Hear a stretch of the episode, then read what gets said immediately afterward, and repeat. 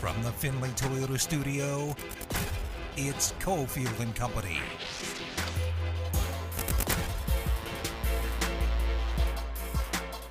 Here we go. Five o'clock hour. NHL board starting to fill up. End of the first. Carolina on top of the Islanders. One nothing. Uh, Ten minutes in, Boston is taking a one nothing lead on Florida.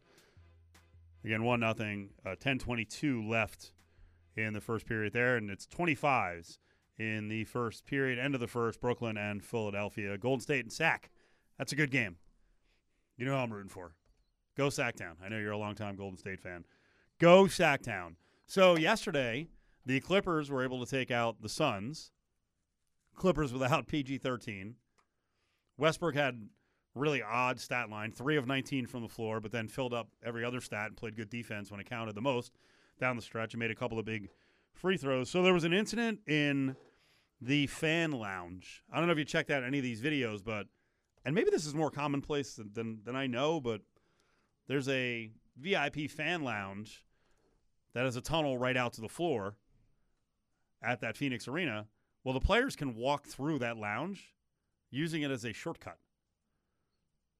I think a couple of different arenas have this. And by the way, I was I was in that not too long ago, so I kind of am familiar. For for what? UFC Okay. Walking from the media room down to the arena floor. Okay. So you saw the lounge? Yeah.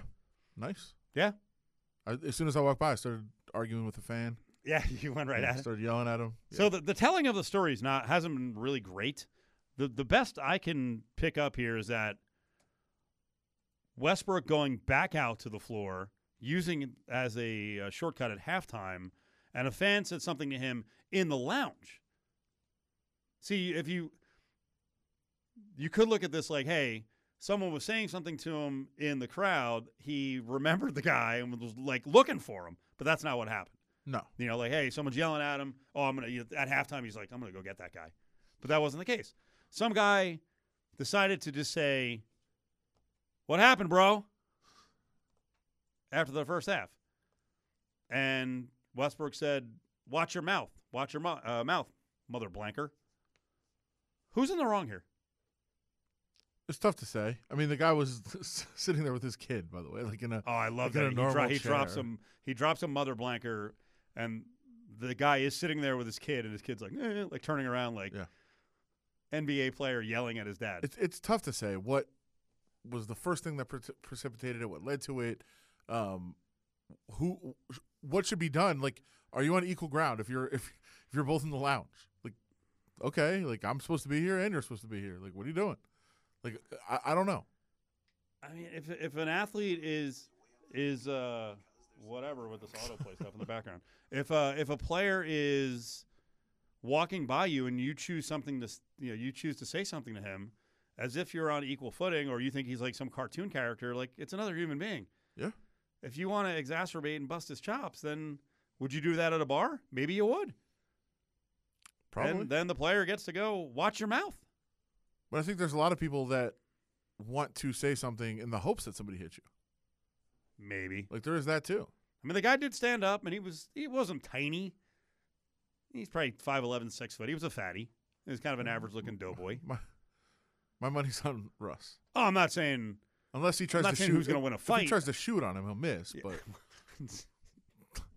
they're going to get in a wrestling match. It's going full it's a mixed wrestling basketball fun. I mean, should anything happen to Westbrook for responding? I don't think so. Not if the guy said it first. He, Should not like a players- punch. Should players be walking through, be allowed access through the lounge? Well, they're that- how about that problem? How about that anymore. problem right out front? They're not anymore. Yeah. Oh, they That's al- already. that's already ended. Okay. Yeah, no more cutting through. Isn't that sad that opposing fans just can't sit there and be quiet Well, I'm wondering. and not and not say something to freaking light a match? I'm wondering. I would love to see what their, you know, maybe what their contracts say, what the uh, ticketing agreement says, because I thought part of the appeal of the lounge is that players walk through. Yeah. Well, not anymore. Yeah. I guess Big Mouth Suns fan had to say something. So I'm sure they have some language in there that it's not, you know, players aren't always going to walk through. But um, I kind of thought that was like part of the reason why people did that. yeah, Chris Haynes, who covers the NBA, said the likelihood of Westbrook being suspended extremely thin, uh, thin, slim, extremely slim. He's expected to be available for game two. So What's more likely, suspension or he shoots 50% from the field? Suspension. it's, it's close. Do you want to make a bet on this? I mean, it's a good, it's a good prop. Well, I don't think we're, we're not going to set it at fifty percent. How low? How low do you have to go to take the under You're before you won't about, take the You're under? talking about for the series or for one? No, for this game. This oh, No, next for game just for up. game two. I'll give you. You get under forty-two percent for the game. No, I wanted fifty. If you're doing it, if you're 50's dropping, the, well, then I if get you're then dropping it's, the number, Then it's then- weighted. I just said what's more likely. I wasn't trying to make a Well, bet. then, then, well, I want to make a bet. It's weighted. then you take suspension. If I go over fifty, no, if I, I just want the fifty percent Right, part, the field goal percentage. That's why I said, is it more likely? I think the more likely thing is that he gets suspended. But I don't- I don't think Over- he's getting suspended. Over fifty percent plus four fifty. Come on, you know you're gonna win it. okay, It's an easy bet. it is. All right. Plus four fifty is nice. I'm just gonna go bet. I'm gonna go bet him for the under under point total, and I'll be fine. Ten bucks. All right, plus four fifty. I like it. No, I get I get plus four fifty. I'm going over. You're going under. Use it. okay. All right. You're mocking on him that he can't shoot. I'll take the over. He might only shoot twice. Make make one. You think that's going to be the case after going three and nineteen? You might you might be shamed. I What doubt he- it.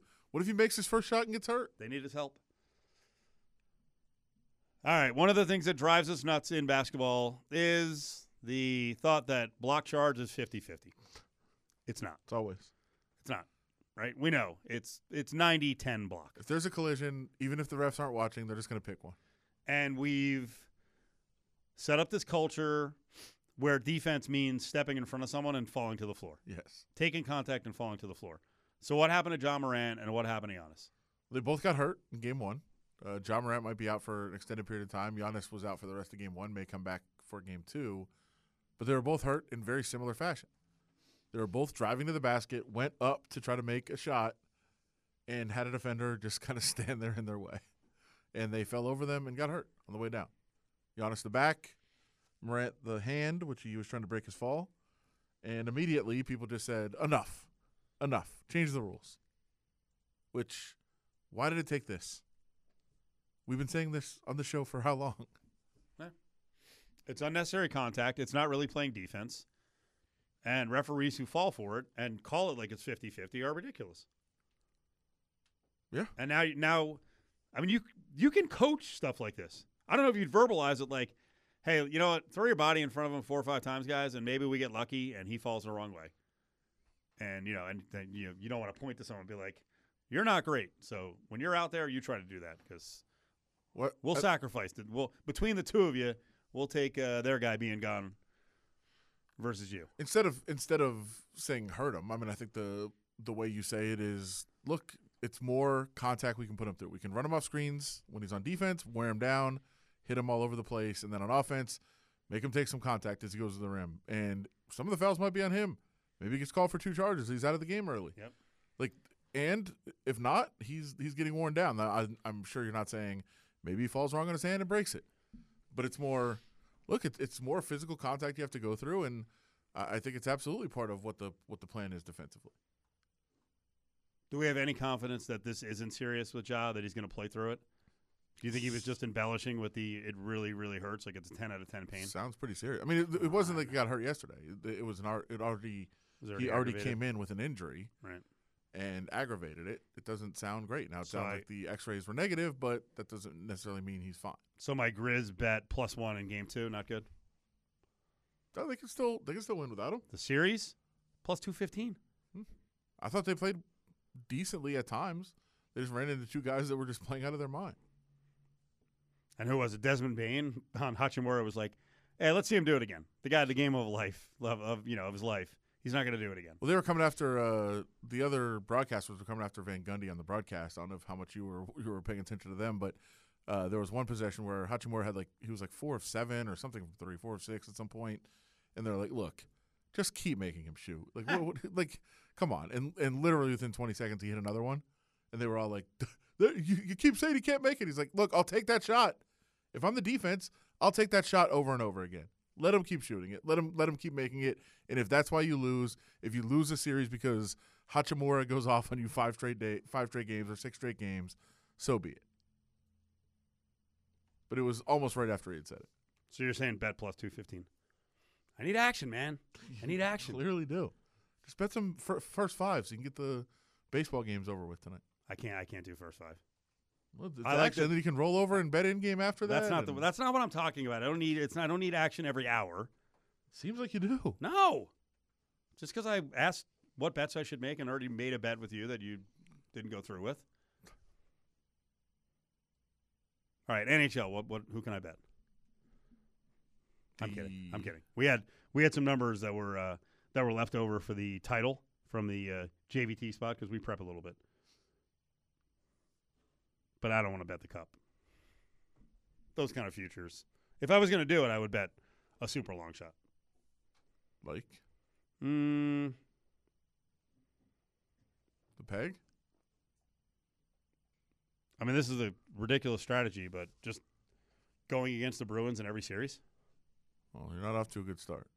Well, it's it's we're we're 13 minutes into the playoffs. Relax. Right, but I mean they're already they're already ahead. So you already you already would have got if they win this game, which they are ahead in, then you're going to get an even better number. So you could have waited. Lightning 22 to one. Okay, it's fair. Are you in? Uh, well, considering that I just had to publish my predictions for the Stanley Cup and I picked Toronto to win the East, probably not. That kind of hurts my cause. I'm probably not in. That kind of that would hurt your cause probably- as well. Probably not making that bet. Coming up, let's get into um, another path to the draft. We're going to talk to a guy who covers the Commanders, and really the story is uh, the draft. Could they get in on Lamar Jackson if this deal was done with new ownership? Maybe, but how long is it going to take for the deal to get done? And then I, I wonder what Washington fans feel right now because this is, I guess, don't get overly excited before it gets across the finish line, but being rid of Dan Snyder in your life has got to feel pretty special. ESPN Las Vegas is hooking you up. Tune in to Cofield and Company in the press box to win a pair of tickets to see Iggy Pop live at the Pearl at the Palms April 29th. For more info or to purchase tickets, go to Ticketmaster.com. couple of Twitter updates from the break, as we're always looking for breaking stories, and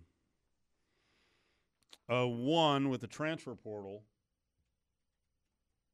We'll give you an update towards the end of the show with both UNLV basketball and UNLV football. There's some news today. Also, some big Mountain West Conference news.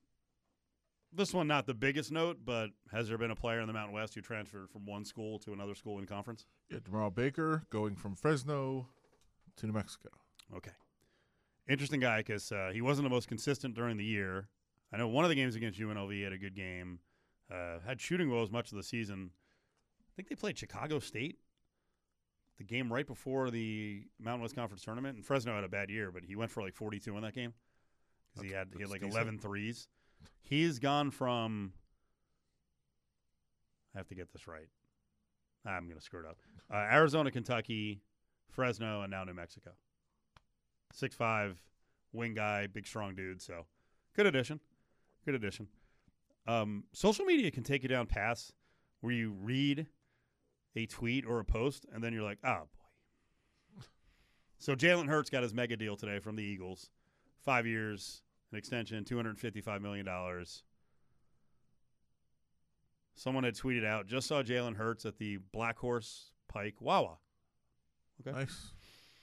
He was filling up his Toyota Corolla with regular gas. Where is this going? Good for him. I asked him if he could afford premium now. This all sounds believable. Jalen Hurts, regular guy, son of a coach. Did they post a picture and it looks nothing like him? That's usually how these stories turn out. He gave me a little wink, a little nod, then doused me in gasoline and flicked a lit cigarette at me Okay. while walking away in slow motion. It's a pretty good move. Okay, I don't. Some the story, I think, became untrue at some point. I believe everything up to the flicking the cigarette. I never bought that he would be driving on the Black Horse Pike, wherever that is. I assumed he goes to Wawa. I believe that part. Yes, of course. Every man, woman, and child loves the pretzels at Wawa, which you're anti Wawa pretzels. No, it's the it's, it's the sandwiches, the milkshakes. Oddly enough, smoothies. Hmm. A lot of great things there. Are you saying that you're not officially on the VGK beat and you won't have a chance to go to the peg? Uh, I'm not. No, I'm not really sad. You got your fill of that town. Yeah, I'm okay. You defended though. I do. It, it actually, it was it was brought up again today. The the the stark contrast between the two arenas. I was uh, sitting among some of the Winnipeg media people. Okay. You know, What they have to say? Uh, well, they were talking about how how much the Knights got affected by the whiteout last time, which man, and Nate Schmidt brought that up again today. I don't know how many people remember Game One last time Winnipeg played the Knights in a series. It was that first year for the Knights when they made the final. That Game One was an epic disaster Why? when they went up to Winnipeg and just got ran out of the building in the first period, and that that whiteout crowd just intimidated intimidated them so much uh, that they just had nothing. And Nate Schmidt talked about it. He's like, man, he's he said it was one of those games where we came in, we played the first period, we came to the locker room, we were like, well, it's been a fun season. that was fun. It's over now. Were you there? Remember that was the game I had What's- to try to get from Nashville to Winnipeg in 36 Oh, hours and barely made it. What was your sleep recollection of being in the arena? it was wildly intimidating. It was. That's what Really? It was you go in there, everyone is in white. It was loud as hell. It was crazy. It was it was nuts. And the, and the Knights just had no answers. And yeah, Schmidt talked about that. He said, you know, it was it was wild. He said, I I remember that series for how we overcame everything, but literally after the first period of game one, we kind of had that conversation of, man, what a fun run this has been. Mark Stone's from Winnipeg, right? Yeah, So he gets to go back home. sure. Okay. And they're going to blend him in with who? What line? Uh, he's going to be down on the Amadio line, which uh, you know I I don't think these lines are going to hold for very long. Right. Like they're going to be mixing quite a bit to try to figure out uh, where to, you know, where where the guys are going to best you know slot back in, who's going to play well with who, uh, in combination with who's been working together really well for a while. Like you don't want to break up all of your lines. You don't want to just say like, well, Stone's going to go here, everybody else move down, everybody mix up. Like you're trying to find the most consistency with the most likely to click going forward. Bruce Cassidy today sounded happy, but he was also sending out a message of like, let's calm down. We're glad to have Mark Stone back.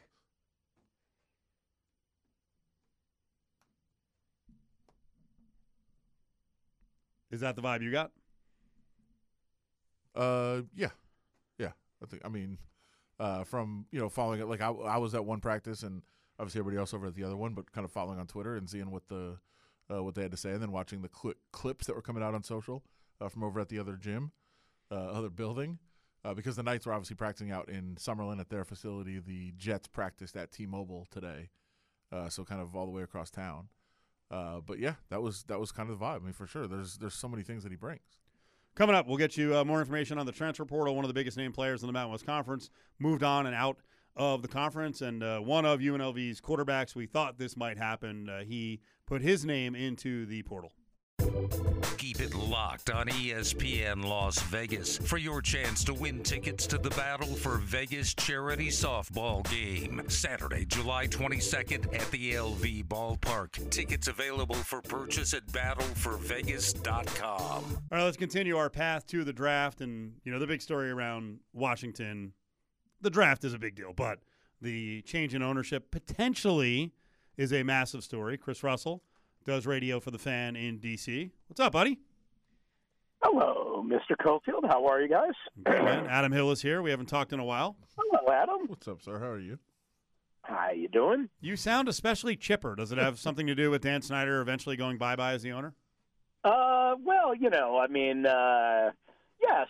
Uh, after 24 years of ruining a once proud franchise, I mean, to finally, you know, have we think, I mean, as long as this goes through, and you know, there's still some consternation here about, you know, uh, about a rogue renegade proposal that was made sort of at the last second, but you know, it looks like uh, you know some of the paperwork and whatever has been submitted to the league, and now we'll see, you know, the finance committee and the process and whatever. Listen, 24 years of ruination of a once proud franchise, and you know, really one of the most important markets in the entire National Football League. You know, if you guys remember, I mean, what the scenes used to be out of old RFK Stadium, and John Riggins and Joe Theismann and Doug Williams then, and Mark Rypien and the seat cushion game and, and just how insane that environment used to be and helping, you know, winning three Super Bowls and going to four, you know, in a decade plus obviously helps that. but to think of how far it has fallen over, you know, more than a 30 year period, but 24 years under Dan is just incredible to think of the the the, the dumpster fire that it continues to be. Uh, quite honestly, uh, even though it's gotten a little bit better over the last couple of years with Ron Rivera, it's still uh, largely because of the name and, and, and all the things that Dan has done and all the controversies, it's still is pretty, you know, it's still smoldering uh, and it still stinks like trash, like the old Arthur Kill. If uh, Cofield, I know you remember that. Yes, yes. Very much so. Stinky. Um, okay, before we get to the potential new ownership group, what's this Mhm. rogue? What's this rogue offer? So, if you guys remember um, back in the Christian Laettner Duke University dominance days, there was a, a player named Brian Davis. Uh, he was, you know, uh, I think he started a bunch, but more like a swingman type role player. You know, he was a nice player. Uh, wound up being drafted in the second round by the Minnesota or by the Phoenix Suns. Wound up playing for the Minnesota Timberwolves. So he's a DC area businessman and he's dealt with all these like uh, you know different kinds of nuclear not nuclear energy uh, like solar energy and whatever. So he's put together a, a, a according to multiple reports over the last month and just recently friday night a seven billion dollar all cash all up front within a week of purchase offer to buy the washington commanders. The problem is is he has been partners with christian laettner in the past and he has had multiple, multiple, multiple business deals that have gone belly up, have not turned out to be true. And apparently, he screwed uh, guys like Scottie Pippen, Shawne Merriman, the former pass rushing uh, linebacker, who was very vocal on Twitter over the weekend. He has screwed a number of friends, ex athletes, partners, co investors over in all of these business deals and nobody quite knows how he's got the money. But they say multiple multiple reports say he's got the money, and he's valued at like fifty billion dollars, which is hard to imagine. But here's the reason why it's important. I don't think this guy is going to ultimately get approved uh, and, and changed the and, and and locked into an agreement with because there's too many question marks. But if if somehow he can show proof that he actually does legitimately have the money, legitimately have the money, and again, it's a seven billion dollar cash offer. I think the NFL might be tempted to look really hard into it, the finance committee, because they're disappointed that Dan kind of shunned Jeff Bezos, didn't even get to a point where Bezos bid, despite being very interested, and right now is settling for a $6.05 billion sale to Magic Johnson's group.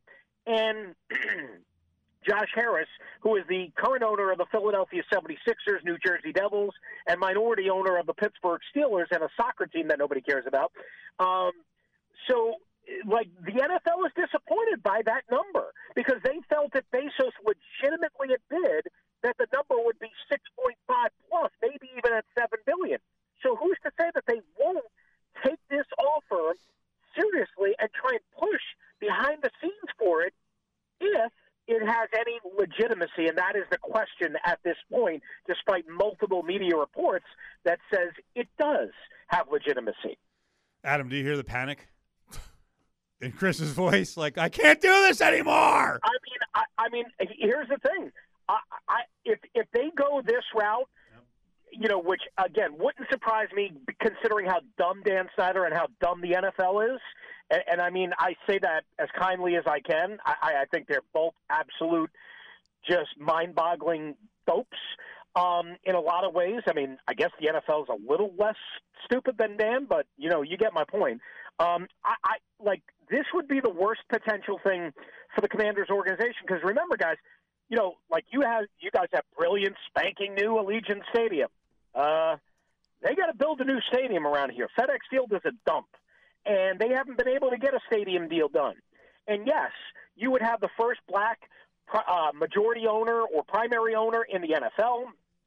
You'd have a businessman that has, you know, local roots, um, but he's got a lot of shady history um, in, in, in his business dealings. Quite honestly, he does. So even if he somehow, somehow cracks the code and gets approved or gets in front of the finance committee, I think the NFL would be tempted. And then the question is somehow if he gets approved, again, and that's a long shot, but I can't rule it out. What happens then? Can he build the stadium? Hmm. Can he finance that on his own? Is this a house of cards that completely folds like all of his or most of his business dealings have done in the past? And yeah, to be honest with you, I can't take it anymore because it's been I've been here 14 years, uh, and it's been a horror show. And I worked for Dan Snyder for five years, and he treated me fine. Individually, he treated me fine, but everyone else he treated well, except for players that he liked. Everyone else he treated like crap, and I, I it's just a bad, bad, bad fit if they go down a controversial road. But Chris, why does any of this matter when you've got the eight and one defenders? Hey, be- be- better than what you guys had in Vegas, I guess, right? Um, yeah, man. How about this? You know, DJ Swearinger, if you guys remember him, he's back playing in the XFL. He had a pick six yesterday. Um, you know, they have, you know, uh, they have a couple of good receivers. They have a couple of good quarterbacks. Um, they can throw, they can run the ball. They run the ball way better than any other XFL team. And damn it, we got the beer snake. How about that? I mean, Audi Field. if you guys haven't seen a game on TV, I don't know how it translates. You know, as, as much on TV as it does in person. It's pretty good on TV, but it's not the same as in person. But that place is rocking, and it gets rowdy, uh, and it's very much a loud soccer, college football-y type passionate environment. And they got a home playoff game coming up in less than two weeks. It's going to be really hard to beat them in their own home, you know, uh, spot. So, I mean, look, they, they chant bleep Dan Snyder, uh, all sorts of Dan Snyder anti, you know, chants in, in the crowd because people just want a good football team. Oh, and they want it in Washington D.C., and that's where the stadium is. Well, that you you kind of answered there, but I was I was kind of getting to that that crowd is rowdy. It's awesome. It's so fun to watch those games. How much of that is just a protest? I think it's some of it, but to be honest with you, I was, you know, I was when the when the first when the XFL 2.0, I guess, came back a couple of years ago. I was at a couple of those games, and they, they were pretty rowdy there too. That's where the beer snake was first invented. That's where you know the crowd was pretty loud and enthusiastic then, and there wasn't as much venom to get rid of Dan Snyder. Now there is, and and there, there always was, but but not as much. And now it's like they almost smell blood. It's like sharks in the water, you know. And so I think that's part of it. But I also think it's the perfect environment. The team is good. They've only lost one game by one point, and that was to a previously winless team on a short week. So that helps. And again, as you get a bunch of dudes drunk, testosterone gets flowing, and everybody has a good old time. Chris Russell, our DC expert, is in. By the way, I misid'd your station, right? You guys have multiple stations. I apologize for that. Tell people when you're on, where you're on. It's, it's okay. I mean, I still work for 106.7, Yeah. uh, but mostly on Team 980, There you go. uh, which, um, uh, you know, uh, is uh, a longtime venerable sports radio station, first one in the market. John Thompson, you know, the late, great John Thompson used to hold down the chair that I'm holding down now. Middays, 1 to 4, uh, is where they have me. Uh, so, yeah, I still do a bunch of that and some CBS sports radio as well. Uh, so, yeah, it's pretty, uh, pretty cool deal. So while all the stuff is going on with Snyder, and it, you know it's going to work itself out eventually, hopefully sooner than later, let's get to the draft because you got it's an important draft for the Commanders as they try to build things back. You've got 16, 47, 97, 118. What's the target at 16? Well, so Steve, I, I, I said, and and I've said all along, primary two targets are, are left tackle for me and, and cornerback. And the question for me comes at number three on that list. Is it a pass rushing defensive end because they are down on Chase Young and Montez Sweat is going into the final year of his deal? Or is it a running back like Bijan Robinson? And I talked about this earlier today, and I know obviously you guys do a lot of you know uh, handicapping and sports talk and uh, you know related around odds.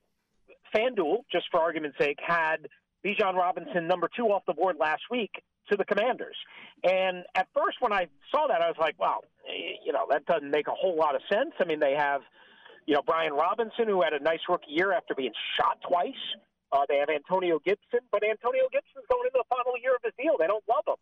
Uh, they don't love his running style, and he's got a fumbling issue. So the question becomes: Is could they draft a Bijan Robinson as that as that surprise pick if they have a top ten, top eight pick, if you or a grade on him, which most teams do?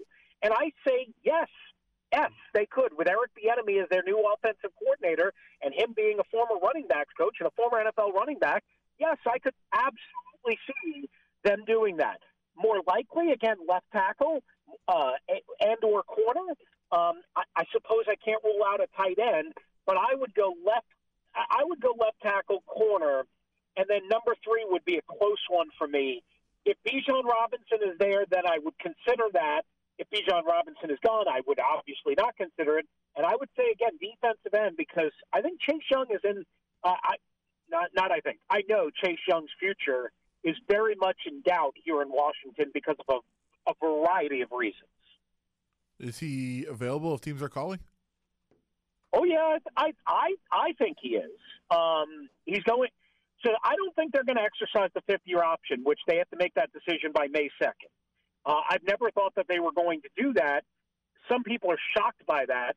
Now, the Jeff Okudah deal last week, um, you know, as I'm sure you guys followed, uh, number three overall pick, one pick behind Chase Young, got a fifth round pick. Now, Chase has played a little bit more than Okudah, and he's played a little bit better. So, what are we looking at? Maybe a fourth round pick?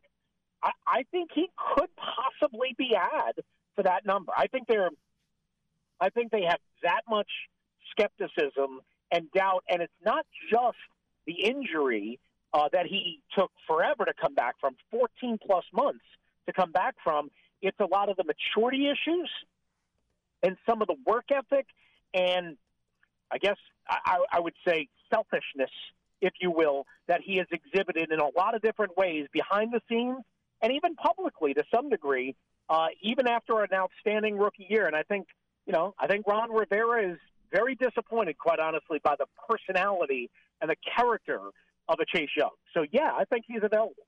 Chris, we've been debating a lot uh, the top corner in the draft. I think it's Devon Witherspoon. A lot of people think it's Christian Gonzalez.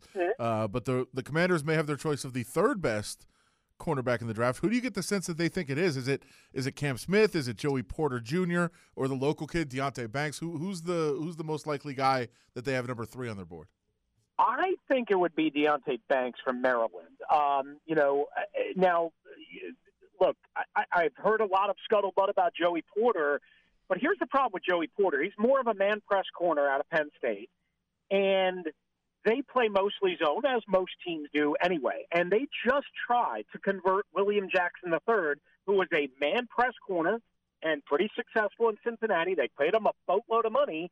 They tried to convert him to a zone match scheme that they use, which looks a lot like man, but really is zone. And it did not work. Now, maybe he was too set in his ways, what have you. I don't know if that's worth the risk again. I don't know if that's worth the risk to do that. In my opinion, it's not. And maybe you can get away with it a little bit better than it didn't work for William Jackson III because he's a rookie, Joey Porter. But I would probably, probably tend to lean towards, you know, uh, Deonte Banks from Maryland again, just because he's a little bit more of a scheme fit, uh, if you will. Now that doesn't mean that they can't obviously do different things with him. Of course they can. It just seems like a more, I guess, natural fit for me on the surface without going too crazy into schematics and not being a coach, obviously. Um, and and part of that is, you know, look, corner is is interesting. We all know it's passing league, right? Um, and and of course, the Eagles loaded up at wide receiver with AJ Brown and and DeVonta Smith. The Giants are sort of loading up to help out Daniel Jones, and the Cowboys have some decent weapons. So you certainly make the argument there. I still contend left tackle is a bigger need. Uh, you got a rookie quarterback in Sam Howell. Their current left tackle Charles Leno didn't play great down the stretch last year, uh, and and and he's probably on the final year of his uh, time here in Washington. So to me, they need to get that guy in over the corner. But I would certainly understand the corner uh, because it's a passing league and because Kendall Fuller's going into the last year. Chris Russell is with us. I think he's still there. It sounds like he cut out. Is Chris still with us? Uh, I am. Yeah. You guys got me? Yep, yep. Uh, let's close out with this. We got two minutes left here, Chris. Chris, Yep. of course, from the Team 980 in DC. Let's go back to the beginning of the conversation. New ownership. If Yep. Josh Harris were to get this done, how quickly could it get done? Could it be finished before the franchise tag deadline for Lamar Jackson? Could this guy come in and go, you know what? Let's just go get a franchise quarterback. I need to make a splash. I want Lamar Jackson. Uh, yes, it can get done. They're shooting. They're hoping for it to get done by May 22nd at the league meetings in Minneapolis. Do I see Josh Harris doing that? No, I don't. But could it happen? Yeah, absolutely. Because the Ravens seem stuck in their uh, ways and and, they, and in their mindset. And I don't blame them one bit. And Lamar seems very much like he's drawing a line in the sand, regardless of Odell Beckham, which everybody thought was, you know, automatically, oh, Lamar's coming back. Well, you know, Jalen Hurts' deal today doesn't help Lamar Jackson's argument, in my opinion, getting more than Deshaun Watson. So I don't see that situation being resolved. I, I didn't think before Odell Beckham signed that Lamar was going to sign his tender anytime soon, maybe until like mid August, Right. somewhere in that range. Maybe it's a little earlier now, but yeah, I could see a trade, but they don't have the salary cap room, and Harris's track record doesn't seem to be one to make big splashy moves like that, at least on the surface. Chris, good information as always. Thank you so much. Thank you guys. Appreciate you. Always good to be on. There he is. Formerly of Las Vegas, was out here with us at uh, Sports Fan Radio Network. Passionate dude, has had to talk Snyder, had to work for him for years and years and years. And I see, like, uh, you know, people in DC are like, "All right, enough about Snyder. What else are you going to talk about?" It's it's a, this negative shadow over the friggin' organization for more than two decades now. It's terrible. By the way, his mention of Shawne Merriman and Brian Davis. Brian Davis again, you know, Duke player, and um, he's got an interesting background. But yeah, Shawne Merriman tweeted over the weekend, BS. Brian Davis doesn't have the funds. He tried to get me for three mil, took his ass to court and won four mil. Miss any of the show? We've got you covered. Head to lvsportsnetwork.com and go to podcast to listen to all of your favorite LV Sports Network shows anytime from any place. Stick your hand in there, Dave. So a busy day in the transfer portal around uh, the Mountain West. Uh, one, UNLV football loses one of its quarterbacks. We think nothing's really official until guys make the decision. But Harrison Bailey, much publicized transfer in from Tennessee last year, it didn't work out. Uh, I think you could see in the spring showcase that they were working towards Jayden Maiava taking the number two job. He got a lot of reps. And there's more upside. Bailey tried, but he just whether it was Arroyo's offense last year that was hard to understand, or I I didn't think he looked especially quick in the spring showcase either with a different offense. So he just seems to be a tick behind, and I'm not sure what the right landing spot is. I'm sure he'll land somewhere. He can be a backup somewhere, but he probably wasn't going to be in, going to be in the plans to be the number two behind Brumfield for the Rebels. So he's in, and I think by the numbers, they probably they they probably could use help on the roster by having 10 or 12 players go into the portal because I also think they're going to pull like another six out of the portal. So that's one of the first steps. And the other weird one today was, uh, or actually it was on Saturday, Gary Quarles, who they brought in as a running back from Alabama A&M, a 5'6", 175 pound dude, had a leg injury in spring. So I maybe he got out there late, but I, I didn't see him practice all spring. And then on Saturday, he's like, oh, I'm back in the portal. So we'll see where he lands. But Bailey's a big story because a lot of people thought, hey, he's going to be the starter. Look, he's you know he's a former four-star recruit. He was at Tennessee. He seems like the kind of guy that's going to land somewhere and be a Heisman finalist this year. That's that's just how it feels. How this program has gone. Not not just football. How the school has kind of gone the last last few years. Like people just go elsewhere and thrive, and um, it just didn't work. You're right. I mean, it's his arm talent is unquestionable. You watched it. I mean, every time I saw him throw, I'm like, he has so much more arm talent than anybody else that's been here in a long time, and it just wasn't put together. But I just think it's always a little bit slow recognition of what's going on on Yeah. the field. yeah, it's more than just being able to throw the ball. And he, for people out there who are like, he didn't get a fair chance, he did. When Doug Brumfield was down, he got to play, and he was okay at Notre Dame. Okay. Yeah. But he, again, he he got a lot of yards on the ground because of plays breaking down because he couldn't. The timing was off, so then he just had to take off and scramble and kind of gutted out some runs. Was it the Reno game too? But he played he he played great. You, you just watch him throw. You're like, wow, this is this he is what he can deliver saw. some big passes, Yeah. but it, it wasn't going to work out here. So he's uh, now into the portal.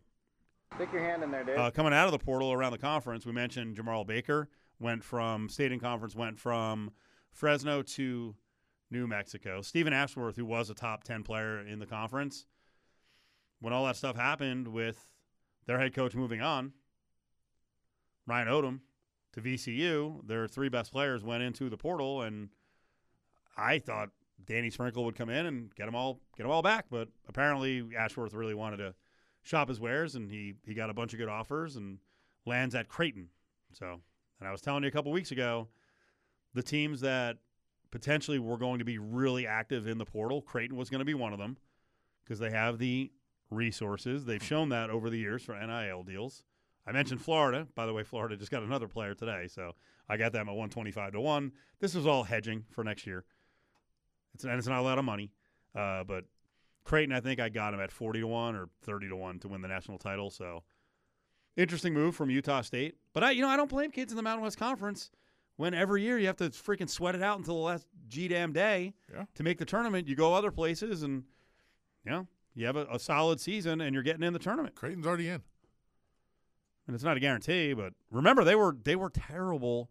They lost to a lot of good teams, but they had lost like six or seven in the middle of the season. It's like, oh my god, what's going to happen to Creighton? They're screwed. Man, they weren't screwed. They made it. Yeah. and then they made a run in the tournament. Yeah, they're a solid program, solid team, and I expect even more as they continue to be able to bring more guys in. I wanted to pull up. Let me see if I can find this. I wanted to pull up the when you look at what's what the Mountain West Conference has had in the portal so far, and this is kind of the way the system works for now, right?